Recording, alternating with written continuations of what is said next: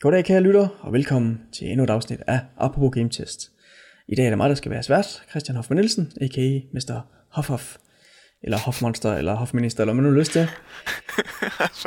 Jeg har fundet mange kære navne til mig selv. Øh, Hold med har desværre ikke igen, men det betyder bare, at vi har fået en dejlig gæst med. Ja, det er Og Det er mig, dig. Det er dig, Mathias, dejlig gæst. Mathias Holm. Mathias Holm. ja, Bjørn Skov. Overtager Øh, rollen.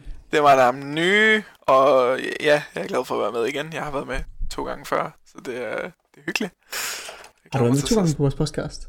Ja, jeg har været med. Jeg var med øh, for nogle, ja, en måned siden, tror jeg, første gang, og så var jeg med til livestream podcast på et tidspunkt. Åh, oh, det er rigtigt, ja okay. Ej, så skulle vi næsten have haft en anden en. Så er du allerede slidt. Så er det old news. Nå, ja, okay. Kun folk med to gange. Nå, okay. Har I sådan en regel, eller hvad? Ja, sådan er det bare. Nå, okay. Jamen, det er meget, ikke meget kun Allan. Meget kun Okay. falde med, sådan der. fedt, helt sikkert. Begge, begge Allaner. Det kunne være sindssygt at få ham med, Allan. Ja. Det kunne være nice. Kender folk, der lytter til det her, ved de, hvem Allan er? Jeg er faktisk ikke klar over, at han bliver nævnt en gang imellem. Både her og sådan lidt løst i programmet. Jeg tror nogle gange bliver han nævnt i anmeldelser eller sådan noget. Ja. Men øhm, jeg ved faktisk ikke helt præcis, om folk ved, hvem han er. Hvordan, hvis du skulle beskrive ham sådan med to ord, Ja, bare Så sådan lige for at give folk et indtryk af Allan. Og hvad, hvad, hvem, hvem er Allan, skal vi måske sige? øhm, så vil det nok være irritabel til rettelægger. Ja. det, det var virkelig spot on, det der. Jeg tror jeg er den bedste beskrivelse. Jeg vil sige, gammel rockstjerne. Mm. Altså han er mere sådan en, øhm, en roadie, er han ikke det? Øh, jo. Han Eller, udstyr, rundt og sætter det op og sådan noget. nej, nej, han har været rockstjerne, mand. Nå, Han har spillet bass i et forholdsvis kendt band i 70'erne. ah, nå okay, det vidste jeg ikke engang. Det har han fortalt en masse om. At de, øh, de var sådan rigtig populære her i Jylland. Sådan, tog de på Jyllands tur. åbenbart. Det var meget sejt, synes jeg. Jeg synes, det er cool. Nå, fedt. Ja. Okay, Nå, men det, er, det er nok bare fordi han er så meget, altså han er tekniker nu. Altså han har styr på det her. Nå, ja. Det tekniske sikkert. apparat bag ved programmet, at, at de ligesom forbinder ham med en roadie, ikke? Der bare, Jo, men det er rigtigt nok. Lad Jeg det blev, altså helt sikkert, han blev en skidegod roadie nu, men ja.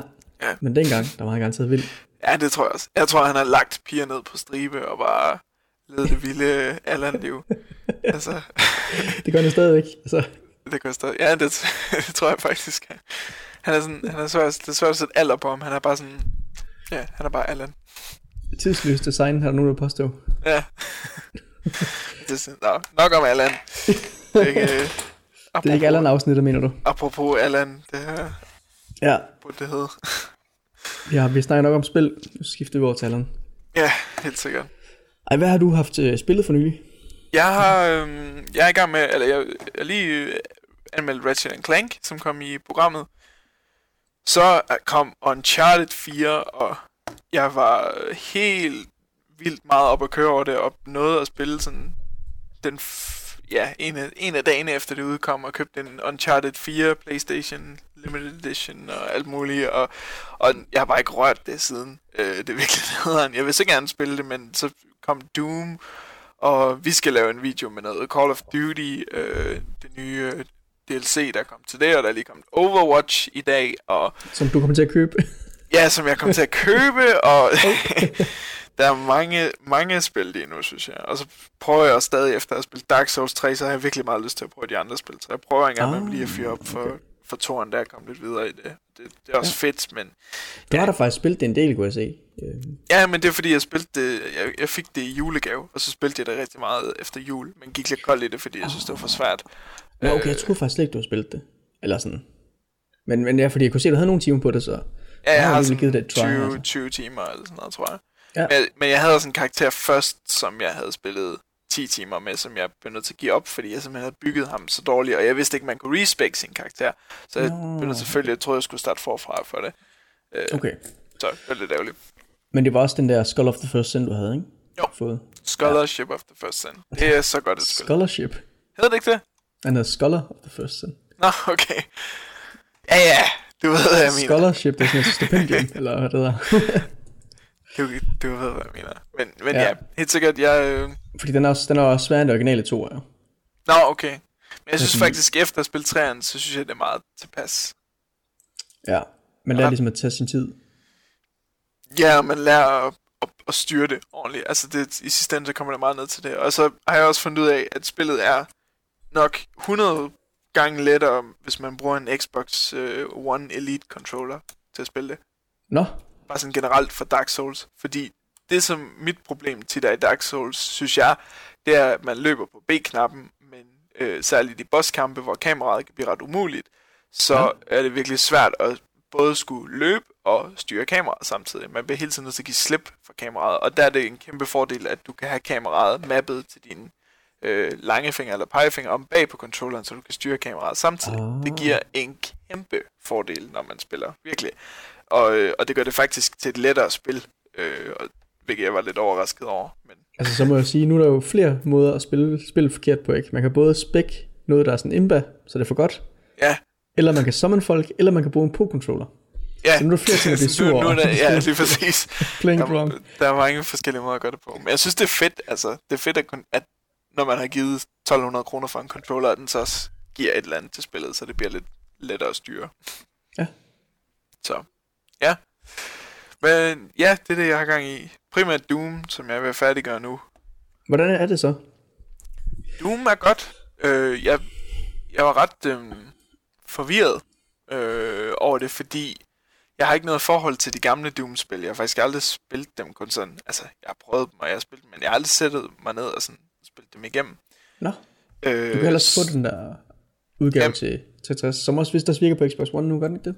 Jo, Altså, øh, men det fik vi ikke med anmelderkoden, og jeg, jeg ved ikke, jeg har bare aldrig fået det købt. Øh, men altså selvfølgelig, jeg, jeg, er jo- selvfølgelig er meget bekendt med Doom, og hvor stort et øh, kulturelt fænomen det var i 90'erne og start øh, 2000 også. Altså, og, øh, og jeg har også prøvet sådan, altså, da jeg begyndte at spille Doom, så sådan de første 4-5 missioner, så tænkte jeg, okay, det her spil, det skal have tre stjerner. Øh, fordi jeg synes ikke, det var sådan, jeg synes, det var meget mediocre, og sådan, ikke særlig godt. Det var bare sådan meget ensformigt, og det var for langt imellem action-segmenterne.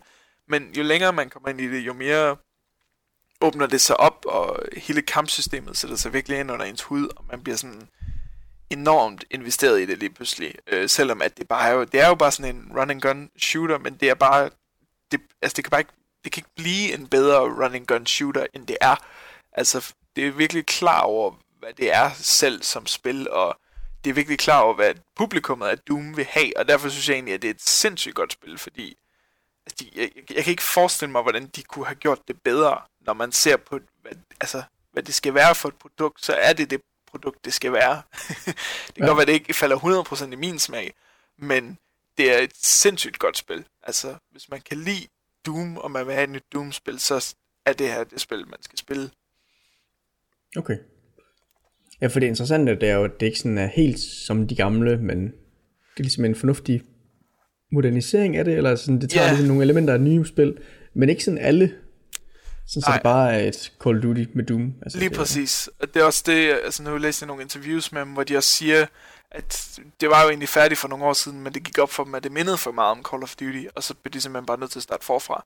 Øh, fordi at, at det skal være Doom, og Doom er en first person shooter for sig selv på en eller anden måde. Altså den, det er den afstikker, den hænger ikke rigtig, altså den passer ikke ind med andre first person shooters. Det har ligesom sit eget gameplay og sin egen sådan, de der labyrintagtige baner, og sådan, det spiller meget på gory, og det skal være hurtigt, og sådan old school og sådan noget, og det er det også, og det, altså det er super fedt. Jeg kan, jeg kan virkelig godt lide Doom, efter at have, have brugt en, altså, mere tid på det.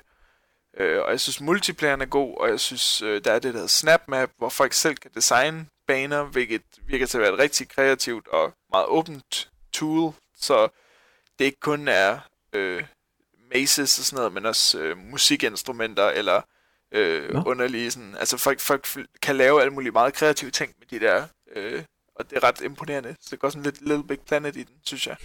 Okay. Så det, øh, altså det, er, det er sgu egentlig et super solidt spil. Jeg tror ikke, der er så mange, der kommer til at spille det, men altså, det burde da egentlig være, fordi det er virkelig godt.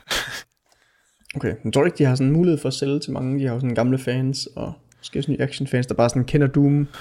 Jo, men jeg tror ikke, altså, jeg tror bare, der er, altså, en, altså alle, sådan den, den yngre generation af spillere kommer ikke til at spille det i Danmark. Alle dem, der spiller altså FIFA-publikummet og Call of Duty-publikummet, tror jeg ikke går ud og køber Doom. Jeg tror, okay. det er nok, det appellerer helt klart til seriens gamle fans, og sådan, men altså, jeg tænker også, sådan helt unge spillere, jeg tror heller ikke, at der er så mange, der har en appel til egentlig, altså fordi det spiller så meget på nostalgi, som det gør. Mm. Men man kan sige, at det udkommer på et smart tidspunkt, så det ikke konkurrerer med de her andre store shooters. Altså ja, det er rigtigt. Battlefield Helt sikkert. Call Men, så der er jo chance for, at de sådan samler det op, for bare lige at prøve det i mellemtiden. Men Overwatch... Ja, okay, den er så ikke Men det er så, det er så lidt andet uh, competitive fokus, eller multiplayer fokus, ikke? Jo, jo, men, i, i Doom, men, men, men det er stadig, altså, det er Blizzard, og det er den shooter, alle ser på lige nu. Ah, ikke Battleborn? Ja, Battle, Battleborn, det, det, det er vist allerede ved at være ret dødt. Jeg så, de havde sat prisen på det øh, næsten halvt ned. ja, det konkurrerer jo. Bare sådan få uger efter det udkommet. Ja, fordi at Overwatch kom. Det jo gælder kun til på lørdag, det der tilbud, men det, mm. de, de er godt nok desperate, når de bare med det samme, okay, kolder lige halvdelen af prisen, så... Det er også uheldigt, eller dumt, at lægge det sådan helt op af det andet her. Ja, det er det. Altså, jeg kan også se, det er smart at få det ud før Overwatch, måske. Ja. Men, ja. Nå, men med dig, hvad, hvad, hvad, har du øh, haft gang i siden sidst? Jeg har spillet uh, Homefront. Åh oh, ja. Yeah. Sidst. Uh, det fik jeg jo til anmeldelse. Jeg er den heldige fyr, der skal anmelde det her på lørdag. Oh, oh. Uh, så vil I få droppet en anmeldelse. Ja. Så folk ved, at de skal købe det eller ej. Og det skal I ikke. Ej, fortæl os lidt. lidt. Ej, det, det er jo det her nye uh, Overwatch, uh, Overwatch det her nye uh, Homefront, som ikke rigtig er en efterfølger til det første, kan man sige. Uh, men det er ligesom, det startede som en efterfølger til det første under THQ, og så gik THQ bankerot, så købte Crytek det. Uh, så havde de lige pludselig også finansielle problemer, sådan lidt ud af det blå, og så solgte de det så videre til nogle andre. Så jeg tror, det er under Øh, hvad er det, der har det nu? Det ved jeg faktisk ikke. Jeg kan ikke huske, om udgiverne er, men det, det er en lille bitte udvikler, der har lavet det nu, der så sidder med den produkt og udgiver det. Er det Deep Silver eller sådan noget på, jeg kigger Ja, jo, det er Deep Silver. Det er Deep Silver, det er rigtigt. Ah, okay. Um, så det er, ligesom, det er ligesom været igennem sådan forskellige studier, der nok også har haft forskellige visioner med det. Uh, så det er lidt endt med at være et lille clusterfuck. Ja. Uh, det minder lidt om et, en smule begrænset Far Cry, og så bare knap så poleret, selvom Far Cry nogle gange er lidt janky. Det her er så lidt mere janky. uh, og så, ja, det der med, at det ikke er en, er en efterfølger, det er egentlig lidt underligt, men det, de, de rebooter egentlig mere eller mindre historien. Fra det originale. Altså det originale, det var det der med, at oprindeligt så havde de jo tiltænkt, at Kina skulle være den store skurk, der invaderede USA. Men så ville de måske også gerne sælge noget i Kina, så derfor så blev de nødt til at ændre det til, at det var Nordkorea. Fordi okay. Nordkorea, altså de Nordkorea blokerer dem jo alligevel, altså der kommer spillet jo igen. Ja, ja, det, så, øh, man skulle lige så godt bare vælge det. Ja, det var det. Altså, og så blev historien så automatisk lidt ridiculous, at Nordkorea kunne være i stand til at invadere USA, men det var det, der var historien. I den her, så er det lidt samme historie, men så baserer det sig på, i stedet for et eller andet uh, politisk, de havde skruet sammen i etteren der. Ja. Så i den her, så er det så, jamen Nordkorea har altid haft det bedste tech. Okay. Øh, okay. Så ser man så, at det her firma, der hedder Apex, øh, som så ligger i Nordkorea, at de så lige står og øh, præsenterer øh, tableten i 2010. Så sådan, åh, oh, hvad de før Apple? What? Og så, ja, men vi købte jo alt udstyr derfra, og det sidste var der bare militær hardware. Så, øh, så bestod alt vores udstyr bare af ting fra Nordkorea, og så havde de lige puttet en kill switch ind i alt, vi havde købt fra dem, og så lige på en knap, går det hele ned. Ah, okay. Så, og så USA, de så bare det gæld til dem, fordi de har købt alle mulige ting fra dem, som så nu er i stykker, og så okay. kommer de så hen og siger, hey, prøv her, for at beskytte vores investment, så overtager vi lige jeres land for lige at holde styr på det, så der kommer på fod igen. og så er det historien. okay, det lyder virkelig dumt. Er det, ja, det er også det, dumt. Det var da ikke noget i etteren, var det? Nej, det, det, var, nej, det var andet. Det var noget med, der var et eller andet uh, politisk tumult, og så var det Nordkorea i alliance med nogle andre lande dernede, som vist ikke blev nævnt. Okay. Invaderet USA. Altså, jeg kan godt lide hele ideen om, at Nordkorea invaderer USA. Det synes jeg er... Ja... Jeg synes, det er meget fedt. Altså, det er måske... Det er ikke believable. Altså, overhovedet ikke. Det, det er heller ikke det, men... men den, den nye, den er bare sådan et ekstra niveau crazy. Bare det der første noget med... Nordkorea havde altid været foran på tech. Bare sådan, what? ja... Nå, ja, de kan det... sende mistil afsted, altså. Jeg tror, de er forvekslet det med Sydkorea. Ja, det er det. altså, de kunne jo godt bruge historien med Sydkorea altså, hvis bare de havde sagt, at Sydkorea begynder at komme foran med tech, Ja. så vi begynder at købe en masse af deres, fair enough. Og så viste det sig så, at Nordkorea og Sydkorea i virkeligheden havde en hemmelig alliance. Nordkorea genovertog Sydkorea, og så brugte de så den kill switch. Altså bare hvis de bare havde ændret den lille del, ikke? Jamen, det er rigtigt nok, det har været lidt mere, lidt mere believable. Ja, det er præcis. Nå, men det er Men- sgu da, det er da ærgerligt. At, øh, men altså, altså, som jeg også sagde til dig tidligere, jeg var enormt stor fan af det oprindelige Homefront. Mm. Øh, Så det er jo selvfølgelig trist. Men det var så multiplayer-delen, ikke? Skal vi vel lige... Ja, hvad? Det var lige multiplayer-delen, ikke? Du kunne lide.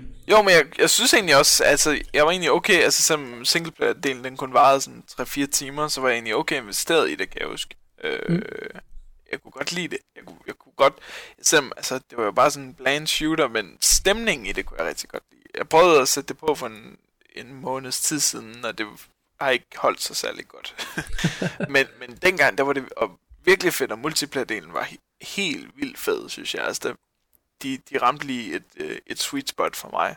Med sådan, shootingen føltes rigtig godt på det tidspunkt, og der var, der var nogle fede killstreaks, kan jeg huske, og nogle meget sådan store åbne baner, og det var, ja, jeg kunne godt lide det fra Stormfront, så jeg er selvfølgelig helt vildt skuffet over, at det nye er så dårligt. Jeg havde sgu ellers, jeg har glædet mig til det, faktisk. Ja, men det er rimelig dårligt. Ja, Altså, hvis der er en ting, det faktisk gør godt til gengæld, det er, at du rejser sådan imellem forskellige zoner. Det er sådan forholdsvis åbne byer, eller smadrede byer, eller whatever du er i, hvor der er sådan en sidemission, du kan lave, og så kan du stealth dig rundt, og alt muligt fis. Sådan lidt Fallout, øh, Far Cry, som jeg også nævnte tidligere. ja, Øh, men den gør det sådan rimelig godt med, at de her områder sådan indledningsvis føles forskelligt. Fordi der er sådan et område, hvor det ligesom er overtaget af fjenden, hvor de har sådan ekstra meget kontrol, der skal snitte sådan meget rundt i starten. Så er der et område, hvor det bare er sådan en udbumpet by, og det går det bare sådan rundt spor- sporadiske patruljer og sådan. Altså det føles også lidt forskelligt, når du er, Okay. når du er i området. og det var meget fedt. Ja. Føles Men det, ellers- føles det levende, eller... Ja, næsten. Altså jeg vil sige, de, de civile, der går rundt, de laver for lidt, altså sådan, de kan, de kan give sig til for lidt, til at det virker believable. Ellers så er det sådan okay. Okay, Men mest alt, der, de- altså spil ligner faktisk lidt et af de her Early Access spil på Steam, hvor at det er en eller anden halvdårlig udvikler, der har, eller lille indie-udvikler, der har lavet det her spil, men måske har fat i noget rigtig godt tech. okay, Så spillet måske sådan, hvis man lige kigger på det i et mærkeligt lys, sådan, ah, det ser egentlig flot ud. Og lige snart man går ind og prikker til ned af det, så falder det bare langsomt fra hinanden. Ja, okay. Det er også sådan Det, lidt er, derfor. det er fandme ærgerligt, altså. Ja, men det også- er da også synd, altså. Altså, men det har også bare haft, det har haft en sygt lang udviklingstid. Ja, ja. Det har det. Det er virkelig øv.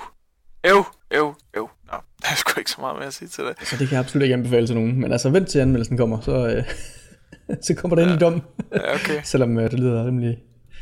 Det lyder, det lyder hårdt, jeg er lidt bare en. Giver du den en eller to, eller er det... Ja, men det må man sige. Ah, okay, okay. Ja. Altså, det er jo stadig funktionelt.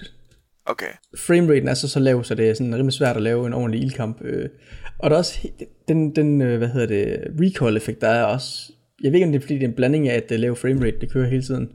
Men det er bare rigtig svært at ramme noget. Altså, okay. så man kan rundt, og plus sin stødelighed er også rimelig høj. Altså det er okay fedt, at de har valgt at lave spillet svært. Altså jeg kan godt lide spil, der tør lave spil svært. Jeg, jeg, jeg, synes, jeg kan huske betaen til det. Det var faktisk sådan... Det var ret, jeg synes, det var overdrevet svært, det jeg spillede af det der. Altså, det Jamen, var... det- Problemet er jo så det der med, hvis man ikke rigtig kan styre ordentligt, altså, så er Jamen- det svært, åndssvagt, hvis det er svært. Altså.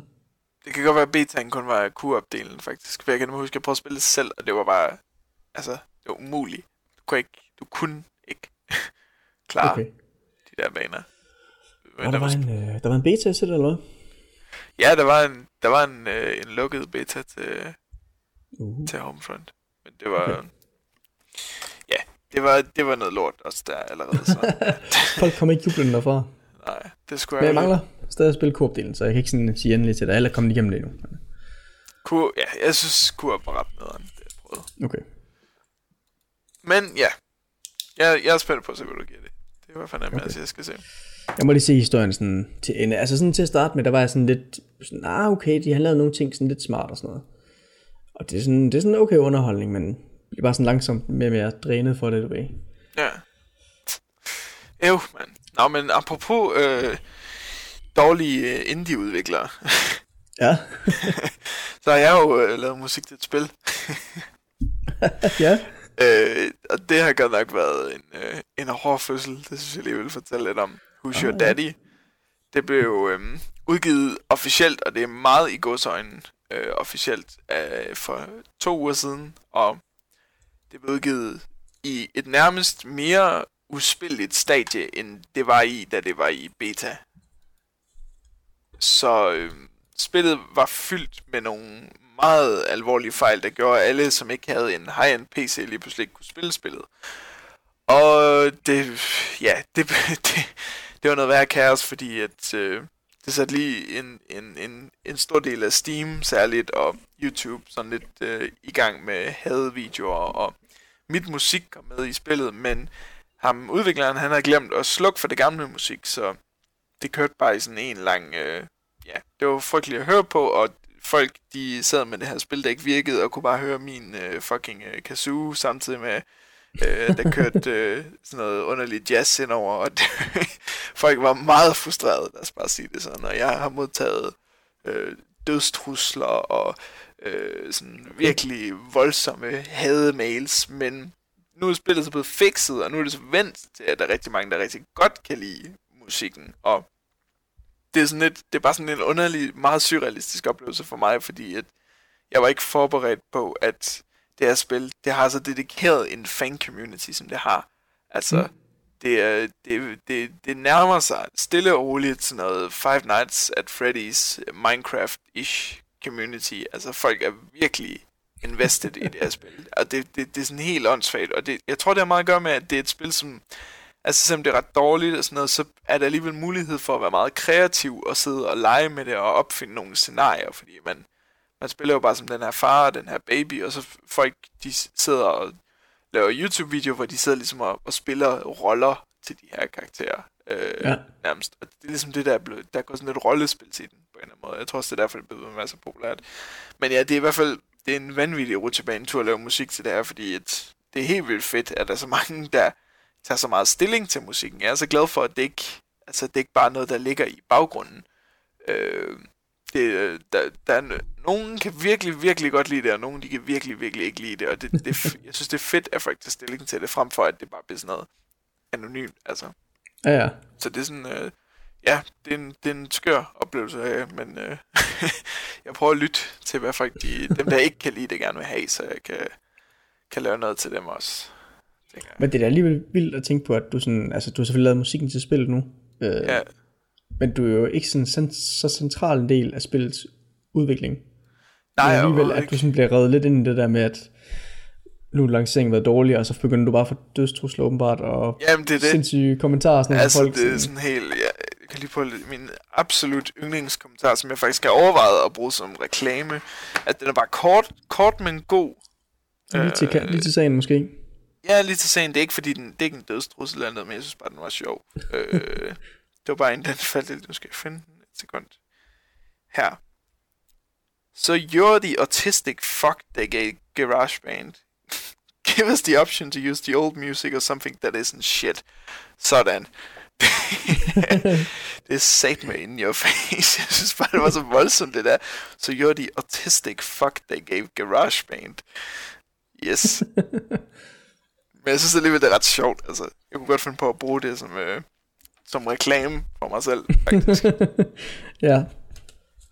De er Folk, jeg har lavet til, har sagt det her. Ja, lige præcis. Altså, det, man kan jo lige så godt få noget sjovt ud af det. Altså, jeg ja, synes, ja. Jeg synes sgu, det, det, det er fedt, at folk overreagerer på den måde. Det, det viser os bare, hvor meget de altså, virkelig godt kan lide det her spil. Men jeg kan, jeg kan også godt forstå dem, som ikke kan lide det, fordi det må fandme være frustrerende at sidde med et spil, som man er helt vild med, og har sådan en hel fankultur omkring. Altså virker spillet lige pludselig ikke, at det eneste, du kan høre, bare en kazoo, der... altså det må være vildt irriterende. Og, øh, og så også fordi, at jeg går jo ind og piller ved noget, som har været etableret i et halvt års tid nu, og de ligesom har været vant til at, at høre det der samme 20 sekunders loop, som var i spillet før. Øh, Fantastisk. Og det kunne de godt lide, men nu, altså... Nu, ja, jeg har, lavet, jeg har lavet et remix af det gamle musik til det, som øh, kommer med i spillet snart. Øh, okay. For det ligesom, at de kan få noget af det igen. har du så, så også lavet sådan, så det looper dårligt? Nej, det har jeg dog ikke. Men jeg, er faktisk lidt, det er sådan lidt inkorporeret i det. Det er sådan, Altså, Okay. det er noget af det gamle tema, og så det nye tema, jeg har lavet til det, og så bliver de sådan mixet sammen. Det, det er meget fedt. Okay. Så, men øh, Ja. Jeg skal lige få det afkræftet eller bekræftet nu, så. Har du lavet soundtracket via GarageBand? ja, Der har du. det har jeg faktisk. Og det, det synes jeg egentlig, altså det, var, det har bare været så praktisk, synes jeg, at gøre det med det. Øh, fordi øh, de har lige opdateret GarageBand for nyligt. Øh, og så synes jeg egentlig, der var nogle fede samples i, og jeg har ikke, øh, altså det, det hjemmestudie setup, jeg har herhjemme, det har ikke været så skide øh, brugbart, synes jeg, og jeg har ikke kunne, altså samples, det er jo, altså det er jo alt muligt, det er jo også trommelyde og guitar og bass og alt sådan noget, og øh, det kan være meget, meget dyrt at købe gode sådan, samples, og det kan være ret svært at få fat i noget. Man kan komme til at fyre måske 1000 kroner af på nogle trommelyde, du ikke kan bruge til noget, så det, altså, man skal virkelig vælge med omhu, og så synes jeg, de lyde, som er kommet i den nye GarageBand opdatering, særligt trommerne, synes jeg var rigtig fede, øh, og lyder meget autentiske, så dem har jeg brugt, øhm, og øh, jeg har også, altså nu har jeg prøvet at spille det for mange forskellige, også flere musikere, som har troet, så, altså lige præcis med trommerne, at det var optaget rigtigt, fordi det lyder sindssygt autentisk. Okay. Øh, men det er blanding af samples fra GarageBand, og så øh, mig, der spiller i virkeligheden. Øh, så jeg har fået sådan en unik øh, lyd af det, synes jeg også. Øh, ja. sådan lidt sådan... Altså, det lyder meget kikset, og det, det er også meningen, at det skulle lyde kikset, og det, det så det, ja, det, det var, jeg synes, det var fint at gøre det på den måde, i hvert fald. Okay. Jeg synes ikke, øh, jeg synes ikke, der er nogen skam i at bruge GarageBand. Det er jo bare et, et tool, ligesom alt muligt andet, altså. Ja, ja, så længe det ikke er noget, der bare sådan laver sig selv, eller man lige trykker. Nå, ja, ja. Sådan, men, altså, du skal lige sætte en mood ind, og så laver Ja, sang, og så det helt sikkert. det. Ej, nej, jeg har siddet, jeg har siddet, og alt er lavet manuelt. Det er ikke, øh, fordi der er noget, der er, er brugt. Altså, det er ikke, fordi jeg har brugt altså samples som i sample bits, altså deciderede stykker, som er sat sammen. Det, det er lyde, altså en, en tromme, der lyder sådan, og en, en øh, altså på den måde, og så er det ligesom blevet spillet Ja. fysisk. Så ja, okay. ja, ja. Så det kan, hvis, han, hvis han på en eller anden måde skulle kunne forstå dansk ham der, så fik han sit svar der. han, er, han er ret i en af de tre øh, påstande i hvert fald. Ja, Så det, er- det er okay. ja. det er fint nok. Så okay. Det er cool. Ja, Ja. Nå, helt sikkert. Øh, nå, ja, nok, nok om mig og mit øh, spil. Hvad er vi på programmet til i dag? Vi har nyheder på programmet, og masser af dem. Yeah. Okay, masser af dem. Nu, skal, nu, nu sidder jeg måske og oversætter det. Vi har nyheder i hvert fald. Da, da, da, da. Fedt. Så, men øh, skal vi starte med den første, der kommer flyvende ind på Windows 10 maskiner? Ja, Snart. Texas Dig In on Transphobia. Wait, what? Er det Nå, ja. Nej, nå, jeg tror bare, vi snakkede nyhederne generelt. saying? Nå, okay. Nej. Er det, det er den her Halo øh, Forge ting, der er, hvor man kan lave sin... Nej, man kan ikke lave sine egne baner, men du kan sådan tilpasse dine egne baner. Lave den her game modes. Nå, ja, det har jeg godt set. Nogle tilgængelige baner. Den kommer til Windows 10 maskinen, så man kan sidde og lave det på PC nu. Nice. Øh, og den bliver gratis, så man kan lige sidde og lave det der, og så kan man så puste det til Xbox-udgaverne, så ens venner kan sidde og spille det der. Det var da fantastisk alligevel. Ja. Og det, det sjove er så faktisk, at det er jo ikke spil, der kommer over, altså Halo 5. Nej. Uh, men der står, at af de features der, det er test and play with friends. Enlist the help of friends to help build, test and play your Forge creations on Windows 10. Så jeg ved ikke, om man kan spille de baner, man laver i Forge på. Altså det, er det kan godt være, at man ikke du ved, kan spille multiplayer competitive i den, men man må kunne spille en test, altså du ved, hvor man kan flyve Nå, ind og lige teste den, gå ud fra. det lyder meget fedt. Men det lyder også, altså... Tror du, de laver Halo til PC? Det kunne da være fedt. Uh, ja, jeg tror ikke, 5'eren kommer til. Det mener de har sagt, at den ikke gør. Det kan være, den næste gør. Det kan jo være, ja. Jeg forstår heller ikke den der Halo, der udkom i Rusland eller sådan noget. Nej, det var Kina, Ah. hvor de lavede Halo til PC. Det der... Øh, har du set det? Halo Online, ja, online. eller sådan noget. Ja, ja, ja. Hvorfor udgiver de det ikke bare? Jamen, jeg tror det var fordi, at der sådan var, de skulle teste markedet, men kvaliteten er der ikke op til deres normale Halo-standard, og så er det sådan, om så laver det bare til Rusland. Det er fandme billigt sluppet. Det er fordi, det, det er Rusland, der fik Halo, som så er lukket nu, og det var Kina, der fik uh, Call of Duty online. Nå, okay. Jeg ved ikke, om du har set det. Nej, det har jeg ikke. Jeg Det er sådan en blanding af alle Call of Duty. Altså sådan, der Okay, er bare perks og baner og det hele, og udseende her. sindssygt. Ja. Hvor virker det dumt, helt ærligt. Ja. Det virker godt dumt. Nå. Nå, men en anden øh, nyhed, jeg synes er vigtig. Øh, Rocket League. For øh, der var noget snak om for noget tid siden, at det skulle begynde at få cross-platform play, og det er vist lige blevet ud... Ja, det er kommet i dag. Øh, det virker nu imellem PC og Xbox, og der skulle komme mulighed for at spille mod folk på PlayStation 4 inden for de næste par måneder her. Så det er noget at se frem til, synes jeg. Okay, nå, så det kommer også til at ske, siger de. Ja, altså det synes jeg jo er et, er et stort skridt forhold til, Ja, altså sådan, så kan man spille med sine venner, som har en anden konsol i de der tredjepartsspil. Det ville jo være fantastisk, hvis de kunne få sådan et samarbejde op at køre. ja det gør også, at pølen af spillere endnu større, ikke? Absolut. Så det er fedt. Det, Rocket League er ligesom frontløberen for det her. Men altså, jeg så gerne, at det også kom til Call of Duty og Overwatch og Minecraft og whatnot. Det kunne virkelig være... Ja, altså specielt... Altså shooters, der vil jeg nok sige, der må give måske mening at holde PC og konsol for sig. Ja. Men det kunne være fedt, at, når det alligevel fungerer i ens Playstation og Xbox, så kunne det godt være fedt bare at blande dem. Altså. Ja, det kunne være nice. Helt sikkert. Ja, det lyder godt. Ja, Ja, men- Destiny får også en ny udvidelse. Endnu mere Og- indhold. Og til- det, det er blevet leaget. Det kan Destiny. Ja, det er lige præcis blevet lige. Næste udvidelse kommer til at hedde Rise of Iron. Uh.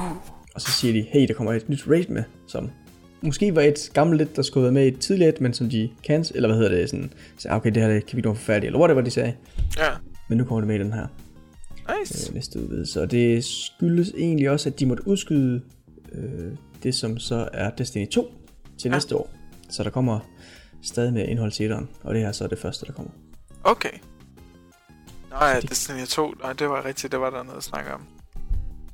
Ja. Okay. Øh, okay, er det, det er faktisk fedt nok det lige med at køre sådan øh, ping-pong øh, nyheder. Gør, nu bliver det bare slightly akavet, når du lige sidder og står op og så siger, hey, hvor fedt. ja, det er Det er rigtigt fedt, du laver det nu. Er det ikke fedt? Ja, jo, det er mega fedt. Jeg håber, jeg håber alle dem, der, der sidder og lytter på det, de synes, det er lige så fedt. Ej, jeg synes, jeg vil, jeg vil også lige sige, øh, en, okay, nyhed! Talos, Talos Principle 2 Ah, den havde jeg også. Lækkert. Er, blevet annonceret på Nordic Game Conference. Ja, Det bliver fedt. Jeg håber dog stadig, at etteren... Jeg tror ikke, etteren er ikke kommet til Xbox endnu, er den? jeg tror kun det er PC og PS4.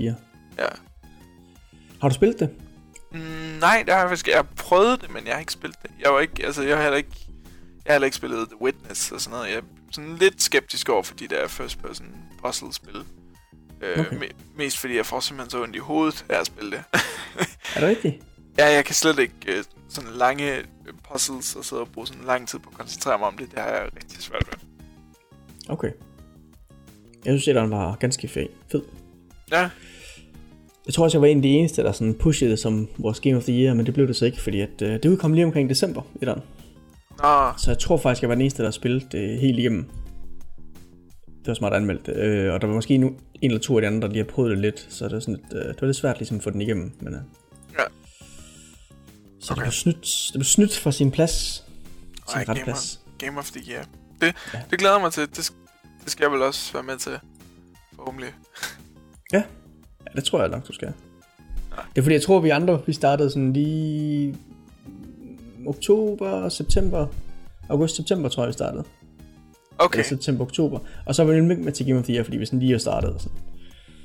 Ah, De okay. okay. at de andre sad og råbte deres. okay. Så der blev råbt meget, kan jeg fortælle dig. Ja, det kunne jeg godt forestille mig. Jeg vil, øh, jeg vil ufattelig gerne være med til det, fordi jeg tror, det kunne være helt vildt spændende. Jeg, jeg har ikke lært en mening om rigtig mange ting inden for det. Det er godt. Hvad er dit PT Game of the Year, kunne jeg godt tænke mig at høre. Jeg er så dårlig til sådan nogle ting.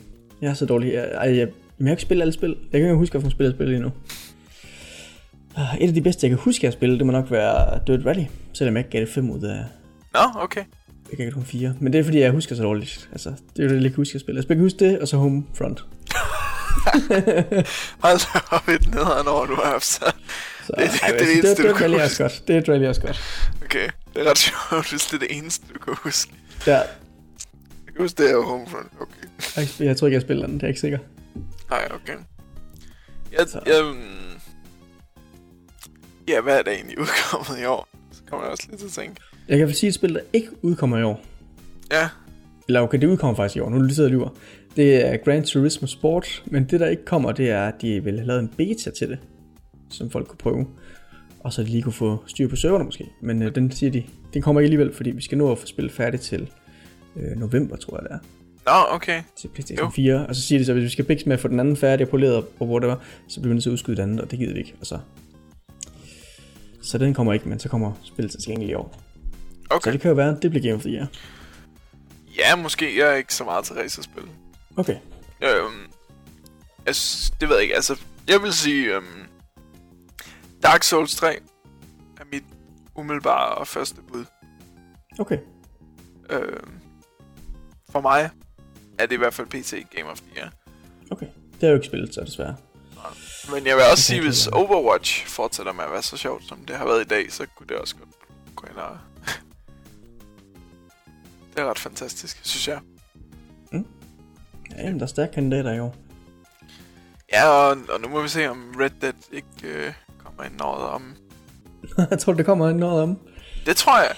Altså, øh, Rockstar, de har en historie med at annoncere spil, når de er klar. Tæt på release. Ja, okay. Ja. Jeg tror ikke, at... Øh, jeg tror, hvis de viser Red Dead, så kommer det inden året slut. Jeg tror ikke... Altså, jeg tror, de, de, de kigger på sådan noget som Bethesda sidste år med Fallout, og så øh, tænker de, okay, det, vi gør noget lignende, fordi det var jo genialt og mega effektivt marketing stunt, de lavede der. Mm. og Rockstar har jo alligevel gjort det før med GTA også. Den, den annoncerede de jo også kort tid før, at det udkom. Ja. Fordi, altså, jo, de havde annonceret det i lang tid, men det kort tid før det udkom, viste de gameplay fra det Det er rigtigt. for første gang. Jeg tror dog, firen, der gjorde der var der sådan en lang kampagne op til, synes jeg. Men det var også fordi, at han fik tatoveret det på sin arm. De annoncerede det på E3, der, øh, der viste de jo ikke noget fra det. Og der, de måtte også udskyde det under udviklingen, kan jeg huske. Fordi der er problemer med PlayStation 3-udgaven, så måtte de udskyde det et halvt år. Ah, ja, okay. Øh, så det er selvfølgelig også nok også lidt med det at gøre. Ja. Okay. Jamen, jeg, jeg, jeg tror på Red den kommer i år. Okay. Det kunne da også være ret. Det sidste, de lavede, var det ikke også uh, GTA 5, og så senere porteringen mm. til den nye generation? Jo, det kan faktisk godt være, det er det sidste spil, jeg lavede. Der er også den der Agent, der ligger og lurer i mørket et eller andet sted. Er den ikke øh, død? Var det ikke den der PlayStation 3 eksklusiv titel der? Jo, men den er ikke død. De, øh, de har fornyet patent på det inden for det sidste år, vist. What? Ja, det læste jeg noget om. Okay. Jeg er ret sikker på, at den ikke er død i hvert fald. Det kommer stadig til PlayStation 3. det er det sikre valg. det er den alle steder her. Ja, nu, nu vil jeg lige se, hvad de, øh, om, øh, om, om jeg tager helt fejl. Googler det. Okay, men så kan jeg lige sige om en nyhed, vi kan følge op på for sidste gang, fordi at Disney er jo stoppet med at lave computerspil. Og i den forbindelse så spurgte øh, den kære, nu kan jeg ikke huske hans navn, ham der er et sjovt navn, Warren Spector hedder han. Ja. Han spurgte jo, hey, de ting jeg arbejder på under jer, kan jeg måske øh, få, få dem så, de IP'er, så jeg selv kan arbejde videre på dem. Og nu er der også en anden udvikler, der kommer ud og siger, øh, spørger dem om, hey, nogle af de gamle spil, jeg har arbejdet på, kan jeg også få dem øh, til at arbejde videre på, og det er den kære Ron Gilbert, der arbejder på Monkey Island og Nå ja, Maniac Mansion, og jeg tror også Zack McCracken, mener også, han arbejder på. Så øh, det spurgte han lige i en Twitter, hvis han lige havde nogle... Øh, det er også den mest effektive måde at gøre det på. det var det, så får man lige fat i folk. Ja, Og så Altså, kommer der også lidt pres på dem, fordi alle Ja. andre kan se, at de spørger, han spørger dem. ja. Det er en god idé, faktisk. Det kunne være fedt, hvis han fik rettighederne til det igen. Jeg, jeg har ikke... øh, Jeg tror faktisk ikke, jeg har spillet nogen Monkey Island spændende. Der er ellers udkommet de der fine remasters af dem. Ja, men igen, det er sådan... Altså, jeg, jeg har intet forhold til sådan nogle spil for dengang, og jeg synes ikke... Hvis man ikke...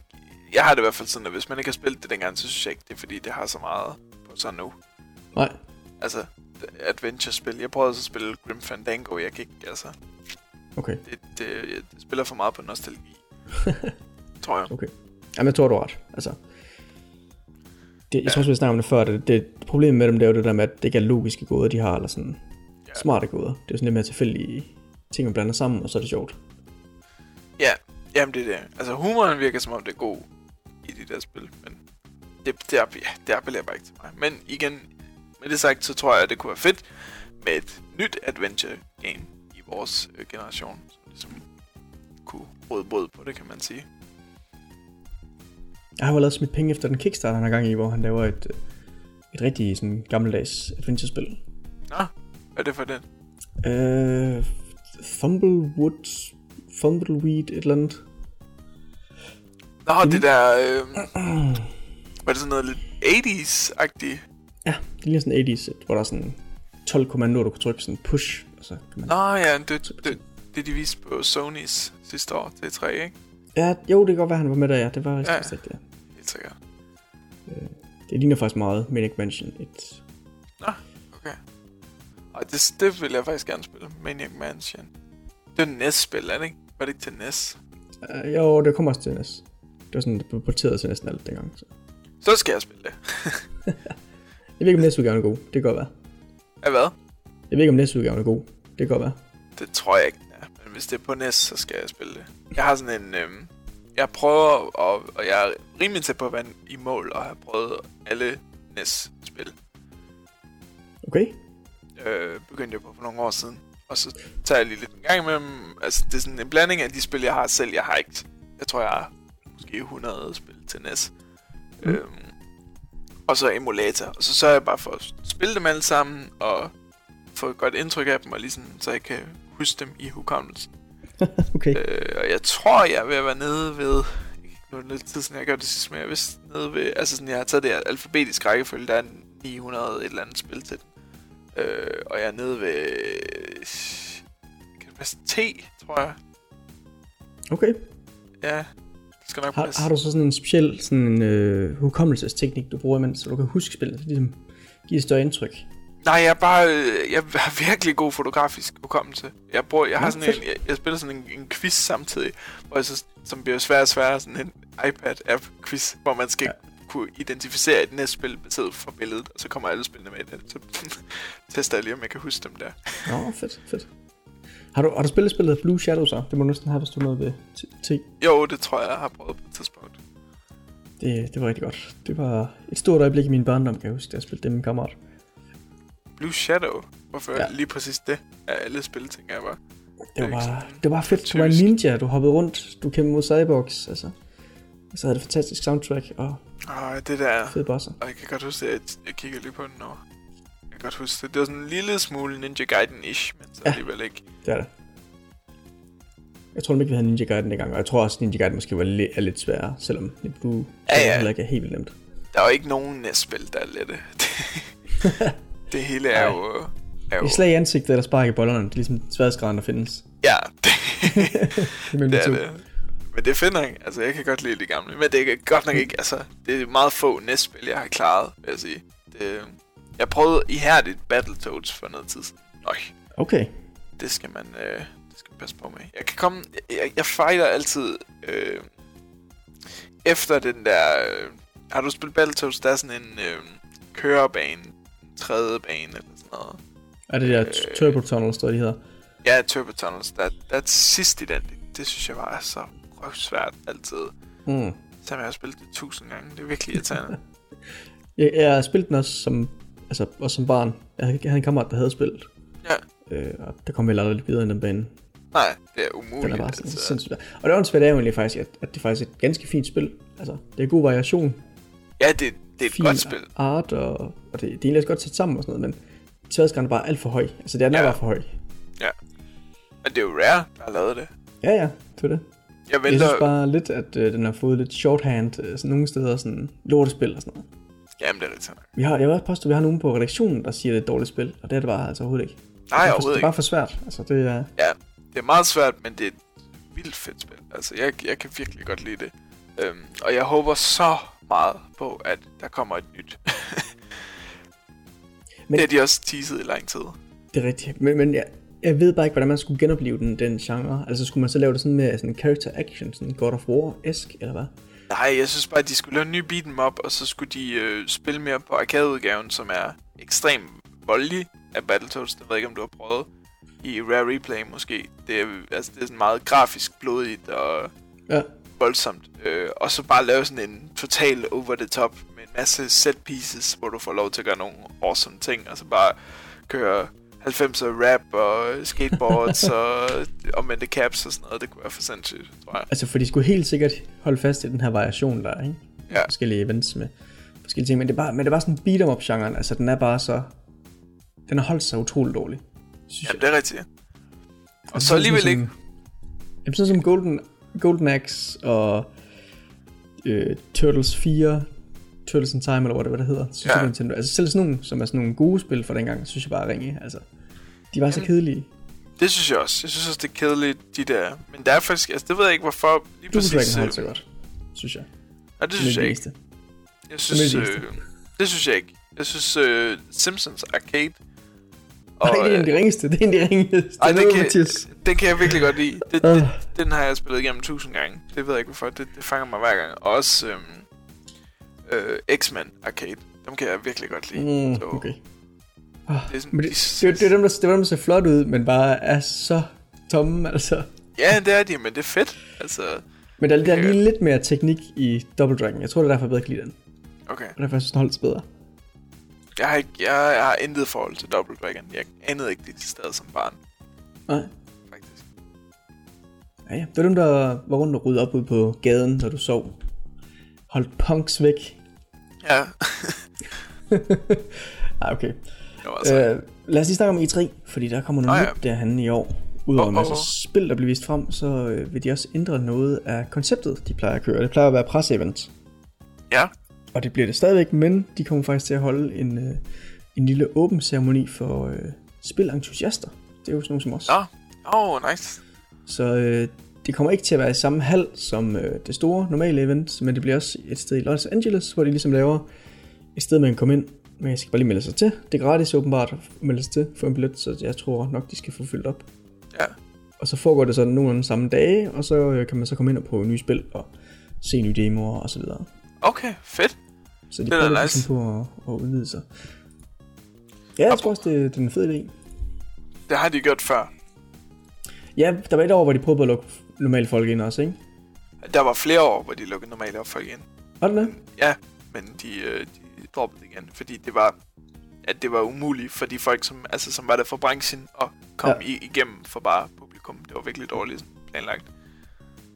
Øhm, men øhm, ja, en anden ting, E3 også har ændret i år, det er faktisk tiderne på konferencerne. Øh, Ja.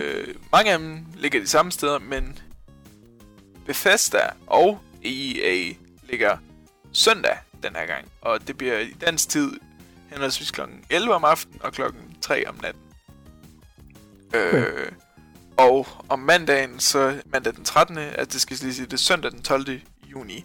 Og mandag den 13. juni, der kommer der så øh, som sædvanligt Microsoft omkring klokken 6, tror jeg. Og så kommer der Ubisoft senere hen på aftenen. Og så, øh, så plejer der så at ligge EA der også. Men den kommer så ikke. Så kommer der Sony der klokken 2 om natten. Eller noget i den stil. Jamen, er det ikke noget med, at EA og Activision ikke er med til E3, eller i hvert ikke holder en normal pressekonference? Er det det? Jeg synes, jeg læste, at de holdt en. Jamen, det kan godt være, at de måske bare... Det kan også være, at der er mig, der husker forkert, at det er ikke en af dem, der, der ikke er med i år, men, men de måske bare holder deres eget event, du ved, der bare ligger på samme tid, så de bare streamer ud. Nå, det kan da godt være. Altså, hvor det måske ikke er på den der scene. Jo, det har du ret i. De laver et øh, EA Play, Play event. Øh, Okay. Og det er det, der kommer dagen før, så. Ah, okay.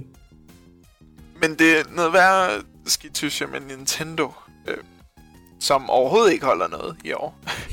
ja, det er helt vanvittigt. Altså, hvad er det? Det er et spil med, eller sådan noget. Jo, de, de viser Zelda frem, og de giver mulighed for folk i New York ved Nintendo World Store, der giver de 500 mennesker mulighed for at prøve det. Hvad jeg tænker om det her, øh, det er, jeg tror ikke på, at de viser det frem på Wii U, nu hvor de har fortalt, at det kommer til NX. Jeg tror, de viser NX-udgaven frem for at få det til at fremstå bedst muligt, og for at få det til at køre bedst muligt, fordi det, altså, det lader jo til, at det er et spil, som kommer til at kræve nogle hestekræfter for at kunne køre. Øh, Men det var bare det der med, at de har sagt, at der ikke bliver noget overhovedet NX. Ja, det ved jeg E3, godt, men, men vil det give mening for dem at vise det frem på Wii U? Altså jeg tænker bare, hvis de skal vise det her nye spil, og det, nu har de ikke vist det i to år, og de skal have offentlighed med, så skal de også, så skal det jo se fantastisk ud, og det skal være mega lang door distance, når det er sådan noget open world og sådan noget. Det tænker jeg, det kan Wii U ikke trække. Altså Nej, jeg nej, tænker, altså, de har brug for blikfangen på en eller anden måde. Så jeg kunne sagtens forestille mig, at de viste det på... Altså, Men, men vil de kunne vise den udgave, uden at afsløre noget om konsollen også? tror du ikke, de vil bare developer kits gemt væk? Jamen, altså, dem, altså, hvis de skal lave en eller anden interaktion med det, altså, jeg er ud fra, at hvis man bruger Wii U'en, så bruger man patten, og det skal de nok også vise frem, hvis de viser, de viser jo forholdsvis meget af det, ikke? Viser de ikke sådan to timer eller sådan noget? Øh, jo, Eller en time eller sådan noget, de viser dem langt af det. de gør det kan godt være, at de bruger co- pro-controller. Altså, de Ja, er det, sådan okay, lidt, det kunne være, det kunne være, hvis de brugte sådan en pro-controller. De er lidt i en danger zone med det der, synes jeg, hvis de ikke vil vise noget frem. Jeg, jeg tror helt ærligt, at de på en eller anden måde viser noget NX. Altså, det, det virker simpelthen bare for mig fuldstændig hjernedødt, Ja, at de absolut intet viser. Altså, jeg, jeg, jeg kan simpelthen ikke, jeg kan ikke, min hjerne kan ikke forstå logikken i det, fordi det, det er nu, de har muligheden for det. men det er jo måske det der med, at der alligevel er så lang tid til, den udkommer. Altså, nu kommer først næste år, ikke? Jo, jo, men det er stadigvæk, altså... Hvis Altså, de bare... De er jo, altså, de er jo ikke fordi, de er døende firma, men de er i en periode lige nu, der kommer ingen, stort set ingen spil til 3DS, der kommer ingen spil til Wii U. Nej. Altså, de, de har intet, og Altså, de- derfor de... synes jeg, det kunne være fedt at give fansene og deres øh, forbrugere noget håb om, at der kommer noget i horisonten, så man ligesom fortsætter med at bruge Nintendo-produkter, fordi som det er lige nu, så føles det som om Nintendo er dødt, synes jeg. Er helt sikker. Altså ikke at, ikke at vi sidder og regner med, at de går ned med hjem, det er ikke det, vi mener. Nej, nej. Det virker bare som, at de bare... De er Ja. ikke en spiller, altså de Nej, er ikke... præcis. De har bare de lagt ikke- sig ned. Altså, Ja, de er ikke til stede. Men jeg tror, at- altså de har selvfølgelig rimelig hurtigt kunne se, at Wii U'en ikke, det gik vildt godt med den. Ja, Men jeg tror bare, at de har fejllæst, altså hvor hurtigt den ville ja, stoppe den lille popularitet, den havde. ja, Og så de simpelthen bare har sagt, at vi laver den her til om 5-6 år frem. 5 år frem må det være, ikke? Og så, så det simpelthen bare, vi kan ikke, vi kan ikke strække den længere end 3,5 år. nej. Wii U'en, så, så vi må bare sige, at der kommer noget senere, og så må vi bare satse alt på den eller eller andet. Altså, det virker lidt som, de bare har skidt helt op, som du siger også. Ja, jamen det har de også, de har også selv sagt, det er jo ikke, altså de siger, det er jo ikke en, en direkte fortsættelse til Wii U, de- det er en frisk start. Ja. øhm, nu er det så også, det kan vi også lidt tage som en nyhed, eller lidt et rumor, øhm, et rygte, hedder det på dansk, at mm. øhm, der var en, øh, en japansk, øh, et eller andet industri insider, som øh, meddelte, at Nintendo også arbejdede på en ny håndholdt konsol øh, med et andet kodenavn end NX. Ikke rigtig andet end det, men bare at de arbejdede på en ny håndholdt konsol. En fortsættelse til DS'en. Okay? Men øh, ikke, altså ikke en ny DS, men en, en, en ny konsol til at overtage, overtage dens plads. Hvilket vil give mening til betragtning af, at DS'en og 3DS'en alligevel har fire år på, det, på banen nu, og DS'en, øh, ja hvad er det, 10 mere? ja, 11 nok år eller sådan noget. Øh, det er måske faktisk på tide med noget nyt, altså fordi folk, de, de fleste børn, de, de spiller jo mere øh, tablets og smartphones nu, end de øh, spiller DS. Ja, helt sikkert. Også specielt over i Japan. Ja, det er virkelig, den er virkelig ved at miste popularitet, men igen, der er jo heller ikke, altså, der er ikke nogen spil til længere. Altså, det er så småt, det der udkommer, og det er bare ikke, øh, det er bare Jeg vil sige, altså en, kvalitet. en sådan Ja. virker også til at have haft bedre sådan, konsistent succes med deres håndholdte, end de faktisk har med deres normale konsoller, ikke? De har haft Jo. øh, Gamecube'en, der ikke klarede det særlig godt. De har haft Wii U'en, nu der ikke klarede det særlig godt. Men deres håndholdte, der har det egentlig altid været spot on, mere eller mindre.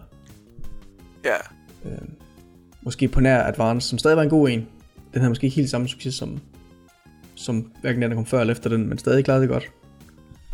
Men har det Advance, Advance den var da sygeligt populær. været- Men den havde da forholdsvis kort levetid, havde ikke det? Game Advance? Ja. Det synes jeg ikke. Jeg vil lige google det. Jeg prøver lige google. Men jamen, altså, den var også øh, succesfuld, for de havde flere revisioner af den, men, øh, Ja, de havde SP'en der, og de havde Micron. jo. Micron var ikke succesfuld. men Micron var jo ikke en Advance, det var bare en almindelig en. Ja, det er rigtigt. Ah, den, ah, den, øh, den kørte fra 2001, og den blev først sådan permanent discontinued i 2010. Okay, og så har den haft noget levetid. Jamen, hvornår øh, Øh. kom 3DS, eller DS'en så? Den kom i 5, er jeg ret sikker på. Okay. Men det er jo det, altså så er det jo sådan, Ja, de har kørt lidt år. hinanden. Men øh, GBA'en den solgte... Altså den almindelige GBA solgt 81 millioner, og GBA og... Øh, ja, GBA SP, den solgte... Nej, okay, 80 millioner, 81 millioner i alt har de solgt over alle. Det, det er også helt vildt godt. Altså, ja. det, er det. Det, det er måske bare den, den forholdsvis korte levetid, eller ikke levetid, det er jo fordi, den blev discontinued, men du ved, før, den, før der kommer en ny konsol, en afløser til den. Jamen, det er rigtigt nok. Det er måske bare det, jeg, jeg, jeg forbandt det med. Ja, Men ja, stadig en kæmpe succes.